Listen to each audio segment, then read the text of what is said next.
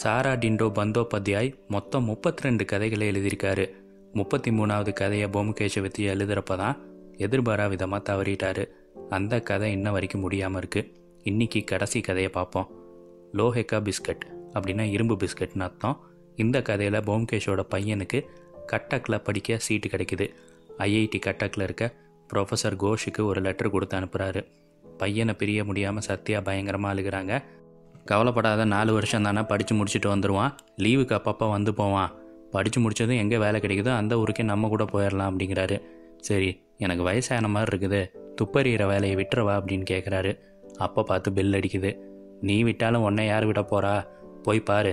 கதவில் யாரும் நின்று பெல் அடிச்சிட்டு இருக்காங்க அப்படிங்கிறாங்க.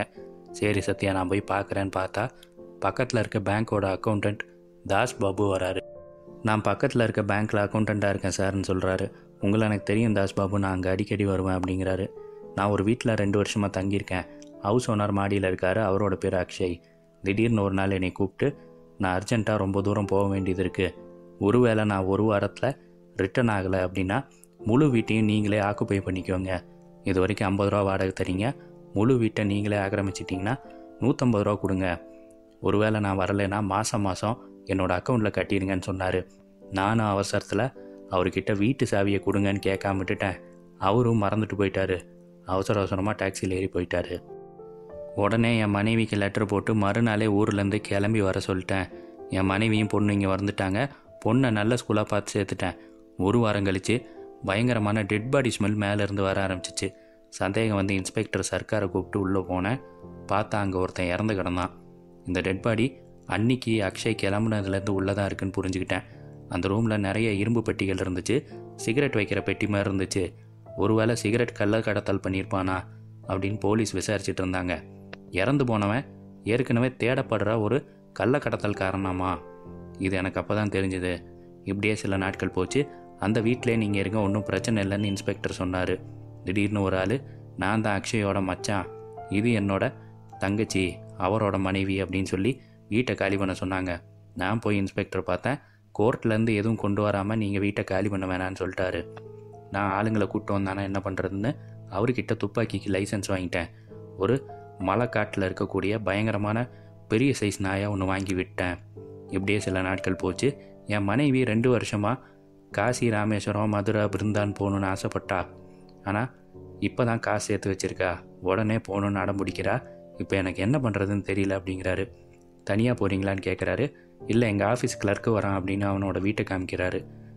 சரி தாஸ் பாபு நீங்கள் எங்கே இருங்க நான் போய் கிளர்க்கை பார்க்குறேன்னு அவரோட வீட்டு கதவை தட்டி தாஸ் பாபுவோட நீங்கள் தானே ஆன்மீக யாத்திரை போகிறீங்க அப்படின்னு கேட்குறாரு ஆமாம் நான் தான் போகிறேன் ஏன் என்ன விஷயம்னு கேட்குறாரு அவர்கிட்ட நான் நிறையா கடன் வாங்கியிருக்கேன். ஆனால் இந்த ஆன்மீக யாத்திரை ஒரு மாதம் சொல்கிறாரு அப்படின்னா நிறைய செலவாகுமே. என்னால் அவ்வளோ பணத்தை கொடுக்க முடியாது. நீங்கள் பேசி நான் சொன்னதாக இல்லாமல் இருக்கட்டும் ஒரு ஒரு வாரம் நாலு நாள் மட்டும் போனீங்கன்னா பரவாயில்ல அப்படின்னு சொல்கிறாரு நான் ஏற்கனவே அந்த ஏரியாவில் போயிட்டு வந்துட்டேன்.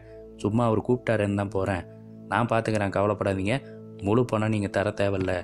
ஒரு வாரமா அஞ்சு நாளாக நான் போய்க்கிறேங்கிறாரு. கிளர்க்கோட சம்பளம் எவ்வளோ இருக்குன்னு போம்கேஷ் கேட்குறாரு என் சம்பளத்தில் பாதி தான் இருக்கும். வாங்க வீட்டை சுற்றி பார்க்கலான்னு மேலே கூப்பிட்டு போகிறாரு அப்போ கதவு கிட்ட ஒரு பெரிய காந்தம் தொங்குது.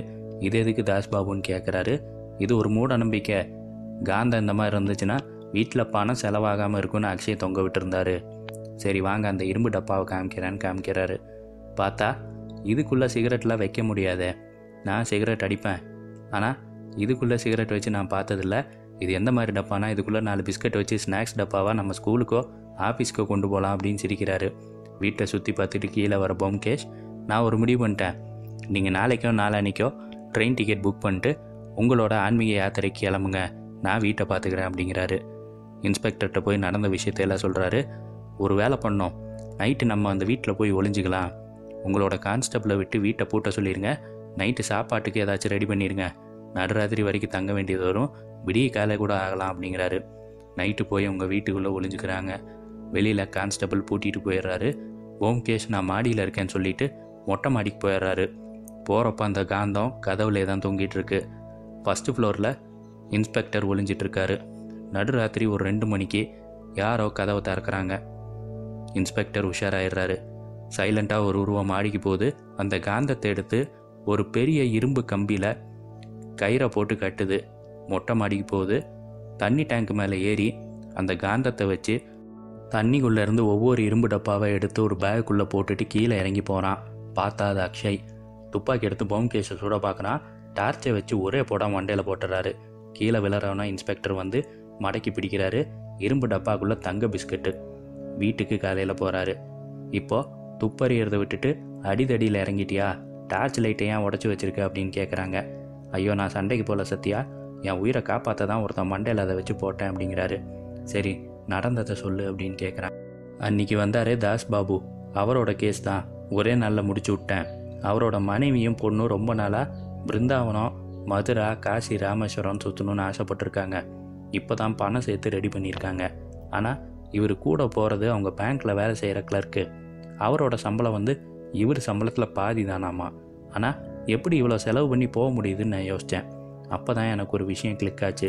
அவர் வீட்டுக்கு போய் யாரோ ஒருத்த மாதிரி பேசினேன் அப்போ அவன் நல்லா வசதியாக இருக்கிறத பார்த்தேன். அப்போ யாரோ அவனுக்கு நிறையா பணம் கொடுத்துருக்காங்க. இந்த ஆன்மீக சுற்றுலா போகிறதுக்குமே அவனுக்கு யாரோ பணம் கொடுத்துருக்காங்கன்னு புரிஞ்சுக்கிட்டேன். ஒரு மாதத்துக்கு பதிலாக ஒரு வாரம் சொன்னது கூட அவனுக்கு பெருசாக தெரியல. நான் ஏற்கனவே போயிருக்கேன்னு வேற சொன்னான். அப்போவே எனக்கு அந்த விஷயத்தில் டவுட் வந்துருச்சு. அக்ஷய் தான் அவனுக்கு பணம் கொடுத்துருக்கணும். அவன் வெளியூரில் தப்பி ஓடல. மாறு வேஷத்தில் உள்ளூர்லேயே தான் எங்கேயோ இருந்து அந்த வீட்டையே வாட்ச் பண்ணிகிட்டு இருக்கான் இருக்கான் அப்படிங்கிற விஷயத்த நான் புரிஞ்சுக்கிட்டேன். என்னைக்கு இவங்க வீட்டை விட்டு போவாங்க? மாடிக்கு போய் பதுக்கி வச்ச தங்கத்தை எடுக்கலான்னு அவன் பிளான் பண்ணியிருக்கான். நான் அவங்க வீட்டுக்கு போனப்போ பெரிய காந்தம் கதவு மேலே தொங்கிட்டு இருந்துச்சு. கொடையை வச்சு தொட்டு பார்த்தா அது செம்ம ஸ்ட்ராங்கான பவர்ஃபுல்லான காந்தமாக இருந்துச்சு. அதை வச்சு ஒரு கிலோ வெயிட்டை கூட தூக்கலாம் அப்படின்னு யோசித்தேன் அப்போ தான் அந்த இரும்பு டப்பா பார்த்து எனக்கு ஒரு யோசனை வந்துச்சு.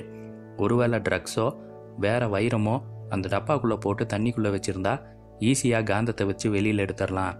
அப்படி பிளான் பண்ணி தான் இவன் பண்ணியிருப்பான்னு நான் யோசித்தேன் யோசித்த மாதிரியே நடந்துருச்சு. எவ்வளோ பெட்டி திரும்ப கிடச்சிச்சு? ஐம்பத்தேழு இரும்பு பெட்டி. ஒரு பெட்டிக்கு ரெண்டு தங்க பிஸ்கட்டு ஒவ்வொரு தங்க பிஸ்கட்டோட வெயிட்டும் ஐம்பது கிராமு. ஒரு தங்க பிஸ்கட் ஐம்பது கிராம் சைஸில் இருந்துச்சா அப்படின்னு ஷாக் ஆகுறாங்க. இதோட இந்த போம்கேஷ் கதைகள் எல்லாமே முடியுது.